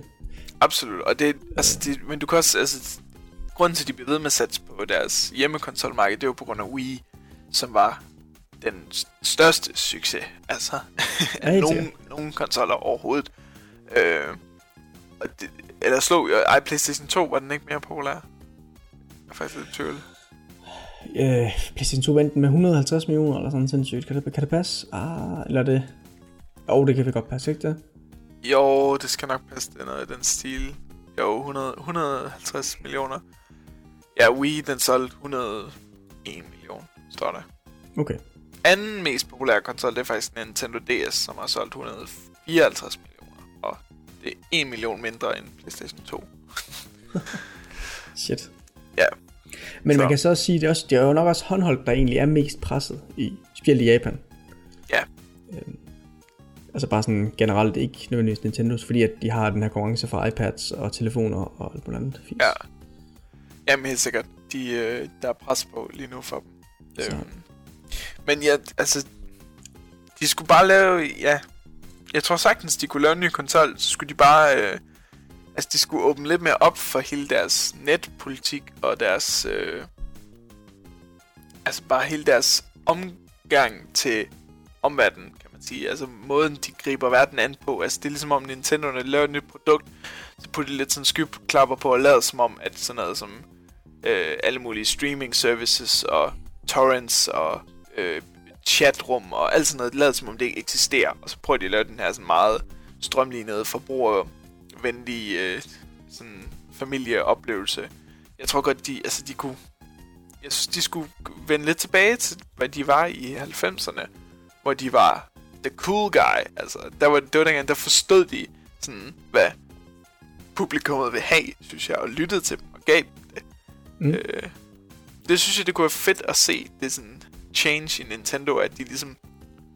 Altså man kan sige, man kan jo godt, man kan godt være familie, de kan stadig godt være familievenlige med deres franchise og sådan noget, men sådan noget som Disney for eksempel, det er jo ikke fordi, at de øh, forsøger at afskærme folk fra virkeligheden på samme måde, som Nintendos produkter gør. Laver Disney så selvfølgelig heller ikke konsoller, men jeg mener, jeg, jeg mener bare, Disney er også med på sådan sociale medier og sådan noget. Det, det er Nintendo så også selvfølgelig lige så stille ved at komme. Men det er bare sådan, altså... De kunne virkelig godt trænge til at lave en konsol, som var lidt på forkant med tiden, og som var sådan forstod, hvad tidens tendenser er, og hvad der sker i omverdenen, sådan at den ikke, øh, at de ikke kommer til at virke så, så håbløst bagud, og som om at Altså sådan et spil som for eksempel Splatoon, som er en sindssygt god online oplevelse, men virkelig bærer præg af, at det nærmest er umuligt at komme til at spille sammen med venner, på grund af det ekstremt rodet system, der er på øh, Wii U'en, ikke? Altså sådan, sådan, nogle op, sådan nogle ting, det frustrerer mig helt vildt meget ved Nintendos produkter, og det, det kunne være så fedt, hvis de lavede en ny konsol, hvor det bare altså fungerede som en normal konsol, eller en iPad, eller whatnot. Altså, det savner jeg virkelig. Ja. Ja, det virker som en, en, en virksomhed, der sådan er, er meget fanget i, at de sådan selv vil finde deres løsninger på alt. Ja, men det er også fordi, de er så traditionsbundne, på grund af, at de har den der japanske arv. Og Og fordi Historie. de også, også har nogle gange har været rigtig gode til at ramme de rigtige ting, hvad de selv har lavet. Ja. Men Jamen, så, det er det kan man selvfølgelig ikke hver gang. nej. Nej, nej, altså, Virtual Boy siger det bare. Ja, det, var, det kan godt være, den efterfølger til Virtual Boy. Der kan også snakke om det der NX, der måske sådan forener håndholdt og hjemmekonsol på en eller anden måde. ja, det kunne være sindssygt. Eller noget VR, det kunne de godt prøve igen. Jamen det kunne man, det, det kunne, så kunne det jo være efterfølgeren til Virtual Boy, ikke? Jo. Så den Virtual Man, fordi nu den vokset op. Ja, åh, oh, det kunne være sejt, hvis de kaldte den det. Og så kommer den endelig ikke til at hedde noget med Wii eller DS, så Nej. veksler den med hinanden, og så... Ej, den skal Perfekt. hedde et eller andet helt nyt. Det skal den. Det kunne Ja. sindssygt. Jeg synes, jeg siger, det tror jeg også, jeg har sagt før, at Virtual Boy er en god konsol, synes jeg. Måske kontroversielt jeg ved, statement, det ved jeg ikke, jeg har ikke selv leget med den. Så. Altså, jeg har en, og det, øh, det er en rigtig fin konsol. You're in love. Ja, man får bare ondt i hovedet af at spille på det, og man bliver blind, hvis man spiller mere end en time. Men Mm, det er ligesom... udover det, er det en god konsol. Okay. Så ja, ja. Jeg har min sidste nyhed, det er øh, Oculus Rift. Ja, Sådan en har du. De har jo øh, lavet nogle forskellige aftaler om, at øh, nogle ting skulle være eksklusive til deres platform, og sælger dem via deres store. ja, Nok også fordi de lavede nogle aftaler med udgiverne om, at øh, de kunne måske tjene lidt ekstra mønt ved at lave det eksklusivt til Oculus Rift. Øh, men der kom jo et lille mod, der kunne omgå den øh, eksklusivitetslok, der var på det, så man også kunne bruge, en, bruge dem øh, via en Vive.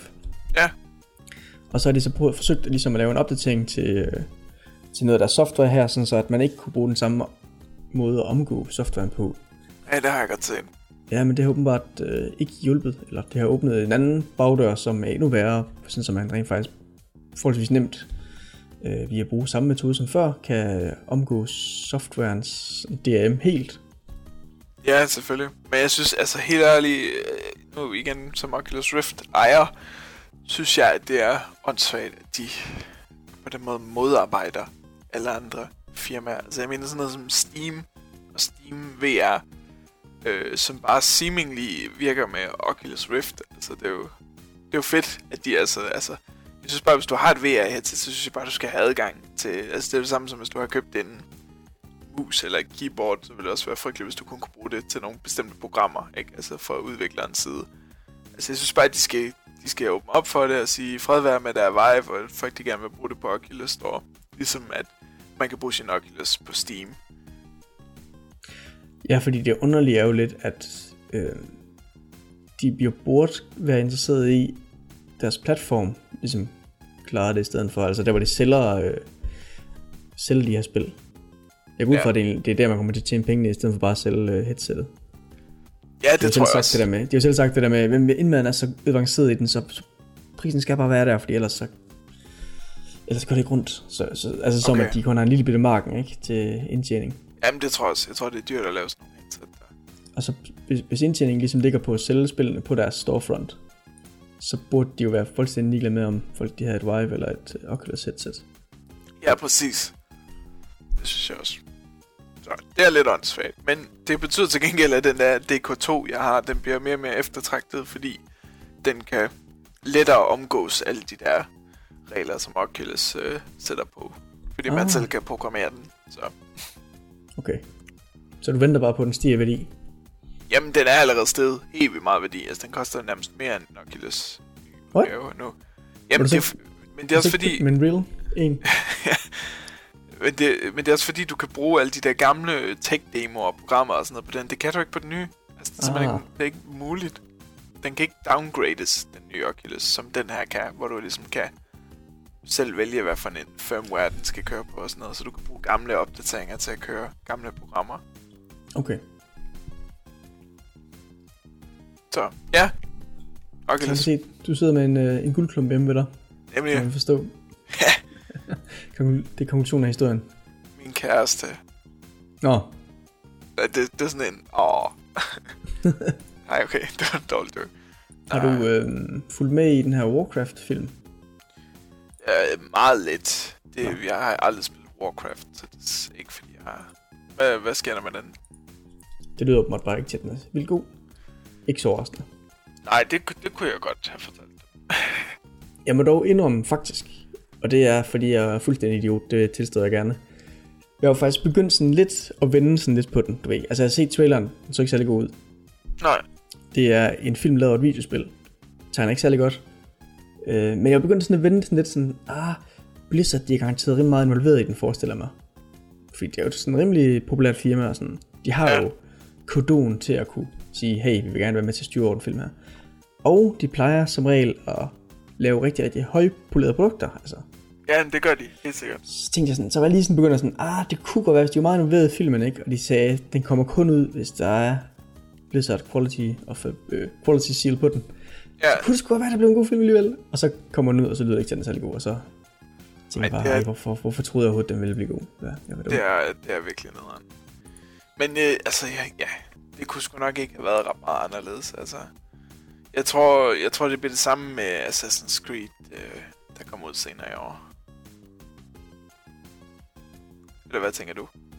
Jamen, øh, altså, ja, jeg er nået til, til det punkt, så jeg er ligeglad med sådan nogle spilfilm. Eller sådan, ja, film baseret på spil. Fordi okay. de bliver bare terrible, og selvom det er et spil, jeg godt kan lide, altså hvad så hvis der kommer en dårlig film, det, det gør jo ikke mit spil noget. Nej. Øh, så jeg er sådan lidt i perpetual tilstand af ligegyldighed for sådan nogle film. Men, men jeg vil dog sige, har der ikke været sådan en positiv reception over for traileren af den? Eller? Nej, det har det ikke. Overhovedet. Okay. Jamen, jeg, jeg, jeg, jeg, det eneste, jeg har set, er, at det var en overskrift, så det måske var mig, der fortolkede den. Eller måske var den bare ironisk eller andet. Nej, det kan godt være. Altså, okay. det, som, det som de siger med Assassin's Creed-filmen, det er, at den bliver 80% i nutiden, og 20% i fortiden. Og allerede der er jeg bare sådan lidt, hvad? Hvor, hele point og alt det fede med Assassin's Creed, det foregår jo i fortiden. Altså, det er jo der, alle de cool scener sker, ikke? Er det, er det 80-20? Er det ikke 60-40 eller sådan noget? Og det kan godt være, det er 60-40, men pointen er, okay. at det meste af det foregår i nutiden. Og det synes jeg er sådan... Altså, det, jeg forstår ikke, jeg forstår ikke valget. Altså, fordi det, ja, det, det, jeg, jeg ved ikke, om det kun er mig, men jeg synes, de der Animus øh, segmenter, de der nutidige ting, det, det er det mest uinteressante i Assassin's Creed. Men prøv at tænke, hvis nu de, sådan, nu har de opgivet at fortælle den her videre større historie, eller nutidens historie, ikke? Ja. Det er ligesom begyndt at lave flere flere spillene. Så burde de måske filmen til at fortælle det. Den segment. Det segment. Ja, det må... Jo, det, sådan havde jeg ikke tænkt på det. Ej, men jeg tror egentlig også bare, at de bruger filmen. Jeg går ud fra, at de bare fortæller grundhistorien. Det ville være mærkeligt, hvis de sådan fuldt op på en masse historier, man skulle kunne i forvejen. Når det er den første film, der udkommer. Eller det vil måske give mening, for det er nok mest folk, der, der faner serien, der finder se den. Jamen, det er rigtigt nok. Jeg ved ikke, altså, jeg ved ikke helt, hvem den film er for. Altså, jeg ved for ikke. Suckers. Det er det. Suckers like you and me. det var Ej, det bliver... at jeg kunne faktisk godt lide, eller ikke nødvendigvis, at det altid var så vildt spændende, de der fremtidsting fra Assassin's Creed, men jeg er faktisk ærgerlig over, at det blev så udfaset, fordi det var ligesom der, hvor fremdriften var i historien på en eller anden måde. Altså det andet, det der i fortiden, det var sådan mere, det her det er forbeholdt det her enkelte spil. De andre band, det er ligesom sammen ja, til sådan en større saga, ikke? Det var ligesom heller bare udviklingen på en eller anden måde. Det er rigtigt nok, men jeg synes bare, at altså, det var bare sådan nogle... Altså jeg synes særligt de der... Ham der, ham der med brillerne, jeg kan ikke huske, hvad han hedder, sådan en rigtig... Uh oh, hi, I'm a British guy-agtig. Okay, dårlig britisk accent. Virkelig dårlig britisk accent, jeg lavede der, men han, han var så irriterende. Jeg synes bare, der var sådan nogle arketyper, der bare var... Mm, okay. Altså, de var bare sådan, de var bare alt for overkarikeret og sådan mega overspillet. Det synes jeg, dem i fortiden, selvom at de var overkarikeret, så var de lidt mere troværdige på en eller anden måde. Okay. Altså, min holdning bærer måske også præg af, at jeg altid ikke har spillet vildt mange af de der Assassin's Creed-spil. Oh, okay. Øhm, så, det kan, så jeg har nok ikke oplevet den her, så meget af det her dårlige karikering der, der har været. Hvad for nogle har du spillet? Jeg har spillet etteren helt igennem, og jeg er begyndt på toeren nu, og så har jeg spillet øhm, Rogue helt igennem, så var det sidste, der udkom til sidste generation. Nå, den, åh, det, er det godt? Jeg, jeg synes faktisk, det er meget god. Jeg synes faktisk, ja. meget god. Det, det, er jo bare ligesom fireren, næsten. Nå, okay. Er det ikke sådan noget, foregår det ikke sådan, sådan et sted med is? Jo, det gør det. Altså det, det, det foregår, jeg tror det er 30 års krigen, som er mellem England og, øh, hvad hedder de, øh, Frankrig. Ah. Men de har fundet det nye land, og så foregår noget af det, det foregår så på, øh, hvad hedder det, på den amerikanske østkyst må det være. Men så også den nordlige del. Okay. Så der er der is. Jeg tror faktisk, jeg har, jeg har ikke gennemført dem. Eller jeg har gennemført i hvert fald 1, 2 og 3, og Brotherhood og øh, den der anden, der var den der Revelations. Ja, Revelations. Og jeg har også næsten gennemført Black Flag, og, og så har jeg spillet Unity og Syndicate. Okay. Og jeg har også spillet dem til DS, PSP og øh, iPad. Shit, okay, så har du spillet en del. Ja, men jeg har faktisk aldrig interesseret mig for historien. Jeg kunne bare rigtig godt lide de der historiske øh, ting. Øh, altså sådan, jeg kan godt lide det der med, at man, at man kommer, altså får lov at genopleve nogle af de der scenarier, og sådan arkitekturen og sådan noget. Det interesserer mig helt vildt meget. Jeg men synes, det er også noget af det, det gør godt, ikke? Altså, det fanger, jo, helt sikkert. Ikke at men... de historien de sådan er helt historiske, men altså, de fanger, de fanger godt oplevelsen af at være der til stede dengang, på en eller anden måde. Jamen, det synes jeg også. Og jeg synes, uh, Syndicate, den, den var faktisk jeg endte med at bytte det ind i GameStop, men det var helt vildt lovende sådan. Det var helt klart den bedste Assassin's Creed. Det er noget at spille af den. Altså, det er sådan, men, men det er, igen, det er bare så ensformigt. Det er alle Ubisofts open world spil. Det samme med Far Cry, ikke? Altså, det er bare det, er det samme, og det samme, og det samme, du gør igen og igen. Og det er bare ikke, altså sådan... Selvom, altså det, kan- det kan godt være okay at lave det samme igen og igen, men når det er bare kedeligt, så er det bare sådan... Jamen, det, det er også slemt, når det ikke bare er i det enkelte spil, vel, men det ligesom går igen i titlerne Ja. hvert år, ikke? ja, det, det, altså, det ændrer sig aldrig. Det er det samme. Og det er jo, de altså, det, er, hvert det er jo et år. eller andet sted forståeligt nok, at man sådan, du kan jo ikke opfinde en dyb tallerken hver gang. Altså, du kan ikke bare finde sådan 10 nye sidemissioner, som er helt nye hver gang, men det er jo lidt deres egen skyld alligevel, for de udgiver et spil hvert år. Ja, Så det bliver jo sådan lidt... jamen det er rigtigt. Det er jo... Øh, det er bare en træls franchise efterhånden, synes jeg. Men jeg vil sige, det hvis er du gerne vil have mere af 4'eren, så kan jeg godt anbefale Rogue til. Okay. Det er faktisk ganske fint. Jamen, jeg var... øh, Firen, det var også okay. Men det var ikke, altså... Så vildt var det ikke. Ej, jeg, jeg, jeg, jeg, er glad for, at de, øh, at de skipper i år. Og de, at de Ja. ligesom venter. Det tror jeg, det, det, er det mest fornuftige valg, de kunne have taget. Ja, det kunne være fornuftigt, og måske hvis de sådan gør det om til hver andet år, sådan permanent. Og så måske komme mere med historien om den der nutidige noget, selvom du ikke er så vild med det, men så måske gøre en bedre fortælling. Eller Så skulle det være sådan noget... Øh, altså, så skulle det være sådan en crossover med Watch Dogs eller sådan noget på en eller anden måde. Det kunne det godt være, jo. Selvom det så, er- så bringer de en anden dårlig historiefortælling ind i det. men Nå, de ja, men, begge det gode, så. men, men der var jo nogle hints til, at Watch Dogs faktisk foregik i samme univers som Assassin's Creed. Ja. Men det er jo det med, om er det hint som det, eller er det bare easter eggs, altså. Ja, know. det ved jeg så ikke. Men man kunne da finde nogle... Øh, du kunne da hacke... Jeg kan du kunne hacke dig ind i et eller andet... I noget Animus eller sådan et eller andet. Jamen, jeg tror også, der var nogle hints om, at den virksomhed, som var i det i Watch Dogs, at den også havde hed Abstergo, eller hvad det var, den hed. Okay. I et andet, jeg, Ja, jeg det, ved det, er det, den hedder i Assassin's Creed. Ja. Men jeg ved ikke, om det var et easter egg, eller hvad det var. Men, Nej, det er så det. I don't know. Me neither. Nå, væk fra Assassin's Creed. Den anden nyhed, som vi også lige skulle øh, nævne, synes jeg, det var, at øh, Batman... Ah, øh, ja, Batman Return to Arkham endelig er blevet annonceret. Mm. Jeg tror Og- faktisk, det været den sidste gang. På Er verden. det? Nå, okay, det, det vidste jeg jo så ikke. Nej, Men nej. har du så set... Øh, Rich podcast. Ja, undskyld, undskyld, undskyld. men men øh, en ting, man kan nævne med det, det er, at spillet det bliver lavet i Unreal 4.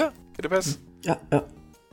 Og øh, der er nogen, der har lavet en trailer comparison, og umiddelbart så ser det faktisk ud som om, at spillet er blevet væsentligt grimmere. Ja, Øh, hvilket er lidt af en chokker.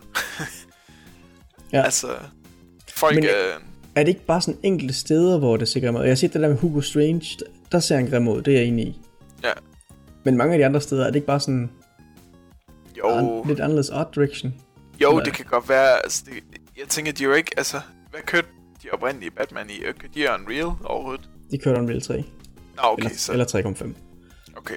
Så det har været lidt nok at opgradere til den nye, kunne jeg forestille mig. Ja, det tror jeg.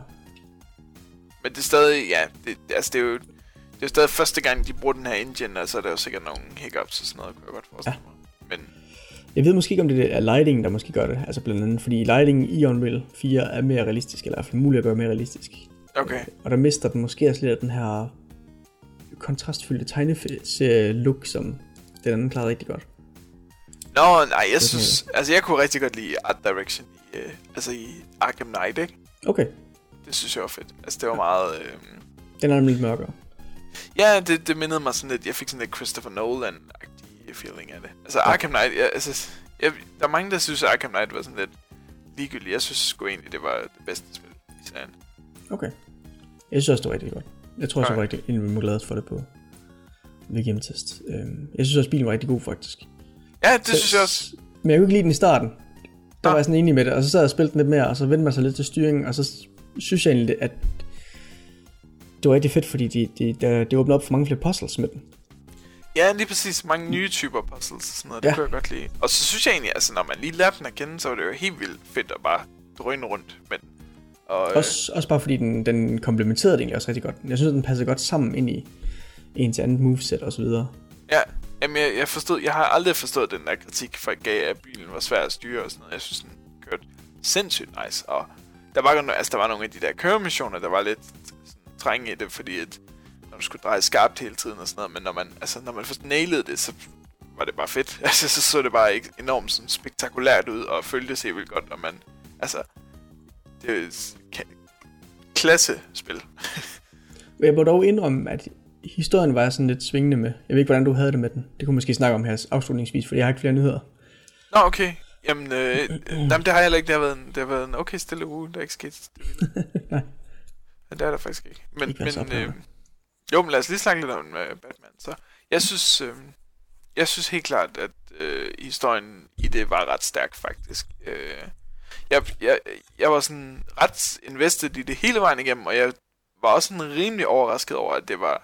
Nej, det må jeg ikke sige, hvem, hvem der var Arkham Knight. Ja. Øhm, det, det, det, det havde jeg i hvert fald ikke set komme, og jeg, jeg synes, den... Jeg, var lidt, jeg er lidt forvirret i forhold til de andre Arkham-spil, og den tegneserie, som hedder The Killing Joke, og hvordan hulen de hænger sammen. Jeg havde ingen idé om, at det foregik i samme univers, men det finder man jo ligesom ud af ved at spille Arkham Knight, at det gør de åbenbart. Øh, det ved jeg ikke, om du har lagt mærke til det. Har du, har du læst nogle Batman-tegneserier nogensinde? Nej. Nej, okay. Det har jeg. Jeg har læst rigtig meget Batman Okay. øh, og gør det også stadig. Men der var den her, hvad hedder det, øhm, der er sådan en scene i Arkham Knight, hvor man ser Jokeren med en, øh, et kamera, og han står med sådan nogle små øh, englebørn øh, ved sine fødder. Kan du huske, det er sådan nogle dværge klædt ud som engle? Altså i Arkham Knight? Det er en meget kort scene, og så ser man også alt det, han er... Altså hele historien for Killing Joke, det tror jeg ikke er spoilet. Det er vel sådan, okay... Altså er det, er det en optagelse? Noget, der er sket tidligere, eller hvad? Ja, Okay.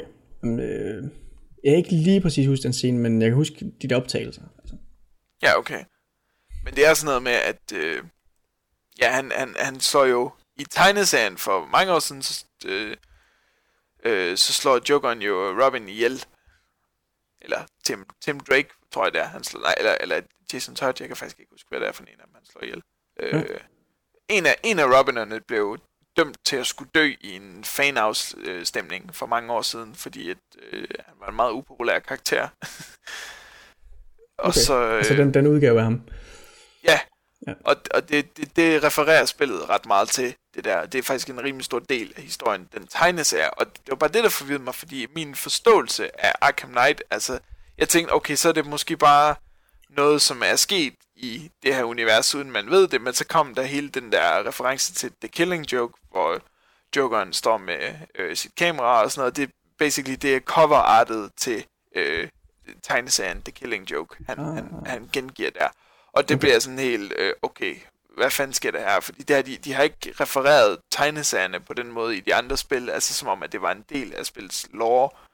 Øhm, så det var jeg helt vildt forvirret over, det har jeg stadig ikke fået noget svar på, hvordan fanden det lige hang sammen. Okay. Men de hænger åbenbart sammen. Mm. Så det er ikke helt, altså, det er sådan en blanding af tegneserieunivers og, og, øh, og ja, sit eget univers. Okay. Men øh, altså, jeg, jeg var også investeret i historien hele vejen igennem, og, og det virker også som, at den her, det sidste kapitel, som de har så lavet, at det, øh, man kan godt mærke rimelig hurtigt, at det faktisk allerede fra introen af, at det er sådan mere, selvom de andre også er mørke, så er det endnu mere dystert, eller sådan mere hardcore nu, ikke? Fordi den starter ud med, at du spiller en politimand, hvor du kommer ind i det her oh, ja. gasramte, Oh, oh, og så ser han så alle de andre, de crazy folk, tror han, og så skyder han bare på dem. Så han skyder jo de civile. Ja, det er så starter fedt. ikke? Så, så er vi i gang. Og, og det følger den egentlig også ganske fint op på, men så alligevel så mod slutningen, så synes jeg, at den trækker noget af det tilbage igen, som der ligesom har, har lagt frem. Altså noget af det her readiness. Øhm, jamen for eksempel, det er jo svært at sige uden at spoil det, men, men for eksempel en, for eksempel hvem, hvem vedkommende er, ham, øh, hvad hedder han, Arkham Knight. Arkham Knight. Ja, det, det trækker jo lidt tilbage fra noget, der har været tidligere. Og så også det her med, at han også bliver stoppet med at være en skurk, det er også sådan lidt, hmm, på en eller anden måde, ikke? Fordi det stopper, det stopper sådan to elementer, Nå, der er sådan, ja, det er sådan rimelig rigtigt nok. hardcore ved det. Og sådan, man regner med, at der sådan er, det er ude i en finale, hvor Batman måske eventuelt kan dø, eller give The Mantle videre, eller et eller andet. Og Den når bare ikke rigtig op på den spids, synes jeg. Det, det vil jeg faktisk give dig ret i. Det er ikke... På den måde bliver historien ikke indfriet, men som altså set fra sådan et tegneserieperspektiv, og hvordan Batman-historie som regel slutter, så er det egentlig ret tilfredsstillende, synes jeg. Men der, Men, altså, der sker jo også sådan definitive og hardcore ting undervejs, eller hardcore ting, sådan seriøse ting undervejs, ikke? Ja. Jo, det gør der, og, og altså, der er jo det folk, der kommer galt afsted, sådan, Helt sikkert. Men altså, jo... Det, og der er konsekvenser og sådan. altså, jeg, jeg, men, men tænker du, vil du gerne have haft, at Batman skulle slå nogen ihjel, eller sådan noget? Jamen, ja, måske... Okay, nu vil jeg så også i slutningen, men det, altså, det kunne godt være en løsning på det, eller han døde, eller et eller andet, fordi de har jo det her med, at han...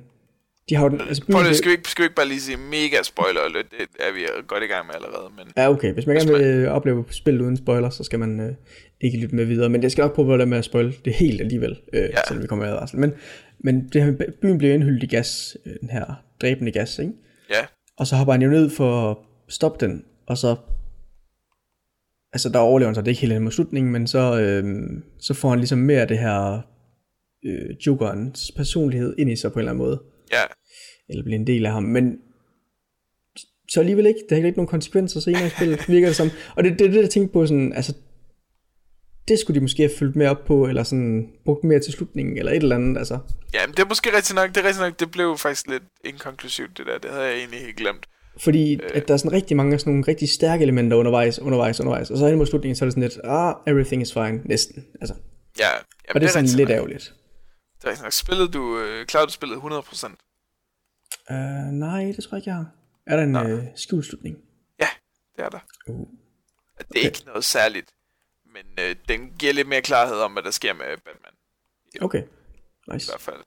Så der, det er der muligheder for. Men, men øh, jeg tror også, altså det, det er sgu altid svært at give sådan en, og særligt når de begynder at mixe det sammen med tegneserien, så er det fandme svært for dem at, at skulle lave en konklusiv slutning på det, fordi at det, det er svært for fans og, og for dem selv at holde alle de der ad, altså universer adskilt. Jeg, jeg synes i hvert fald, det er meget svært at finde ud af, hvor fanden det passer ind i hele Batmans øh, altså lore. og det, jeg tror, hvis han var død, så havde det bare givet endnu mindre mening. I forhold til tegneserierne, i hvert fald. Ja, det er måske nok.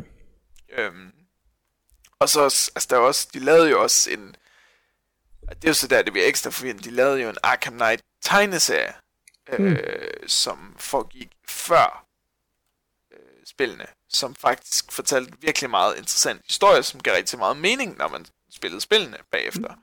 Mm. Øh, og der får man også ligesom ja, en masse, mange af de ting, som du efterspørger, det får man egentlig lidt mere svar på, men så alligevel ikke. Altså det er sådan, så det er også, altså det er også, det er også et spil, der kræver, at man ligesom øh, undersøger alle de forskellige medier, der er, kan, der, kan man sige. Okay. Men Altså, der er, der er fede historier undervejs. Altså mange, mange af de sidemissioner, der er, Oh ja, som helt så sikkert. fokuserer på enkelte af de her skurke, de er rigtig god, godt lavet. Helt Og vildt. historien er også spændende undervejs, og er også rigtig god. Altså. Jamen, det synes jeg også. Og jeg synes, øh, jeg, har ikke, jeg har ikke spillet Season of Infamy endnu. Har du det? Nej. Jeg har bare hørt, det, eller det skulle vist være den bedste af DLC'en, men jeg har bare hørt, at det ikke skulle være særlig gode DLC'er i det hele taget, så jeg Ja. har ikke rigtig lavet med dem. Men du har lavet med nogle af dem måske, eller hvad? Nej, det har jeg nemlig ikke, jeg, vil, jeg har virkelig overvejet, om jeg ikke skulle give det et skud, inden den der collection kom ud i virkeligheden. Ja. Øh, jeg, er rimelig, jeg er rimelig hyped over, at det kom ud, faktisk. Men du er Altså- kommet igennem det før, ikke? jo, jo, jo, jo, sindssygt, mand. Jo, jo, det er, altså, det er nogle af mine absolut yndlingsspil. Det var, det var de spil, der gjorde, at jeg begyndte at blive vild med Batman. Okay, så du begyndt at læse det efter. Ja, jeg har aldrig læst tegneserier og sådan noget, men så, så spilte de spil, og så begyndte jeg at blive helt vildt interesseret i det. Og så okay. har jeg læst ja, alle de der Must Read Batman tegneserier, og så øh, 50 øh, blade af den nyeste Batman tegneserie, The New 52. Mm. Øh, og sådan kommet rigtig godt ind i universet, og synes bare, det er det fedeste i verden, og det synes jeg stadigvæk. Er der ikke også en Dark Knight øh, animeret film, der er sådan forholdsvis ny? Jo, der kommer også en ny nu her faktisk. The Killing Joke, det er den, jeg lige snakker om før. Den kommer som en tegnefilm. Den skulle du tage og se så, hvis du ikke vil læse okay. tegneserien, fordi så giver, så det giver lige noget ekstra. Nå, men jeg tror, vi vil øh, runde podcasten af, så Ja, jamen helt vi sikkert. kom øh, godt omkring det hele, når vi også lige har været kom, omkring Batman. Så øh, Ja, den blev lidt kortere, den plade. Hvorfor? ja, det går nok. det går nok. Det går nok. Når Det, der ikke er flere nyheder, så, så må den blive lidt kortere. det er nok, fordi Sea Dog ikke er her. Det er rigtigt. Han er øh, substansen af vores podcast, så Ja, øh, uden den, så er bare en tom skal. Det, det, det, vi sidder bare og fyrer lort af, altså. Det er ham, Ja, ja, ham, på det er ham der kommer gå. med alle guldkornene altid. Vi sidder bare, oh shit. skal trække ud. Hvad, hvad skal vi sige? Ej, det har været hyggeligt. Det har været, tak fordi I gad at lytte med, og jeg håber, jeg må være med en anden gang, på trods af, at jeg har opbrugt min kvote nu. Ja, det må vi lige finde ud af, hvad vi skal gøre. Ej, det er rigtig hyggeligt at have dig med. Øh, Selvfølgelig er du velkommen en anden gang. Tak. Og så må I andre have det godt derude, til øh, vi er klar igen med en ny podcast.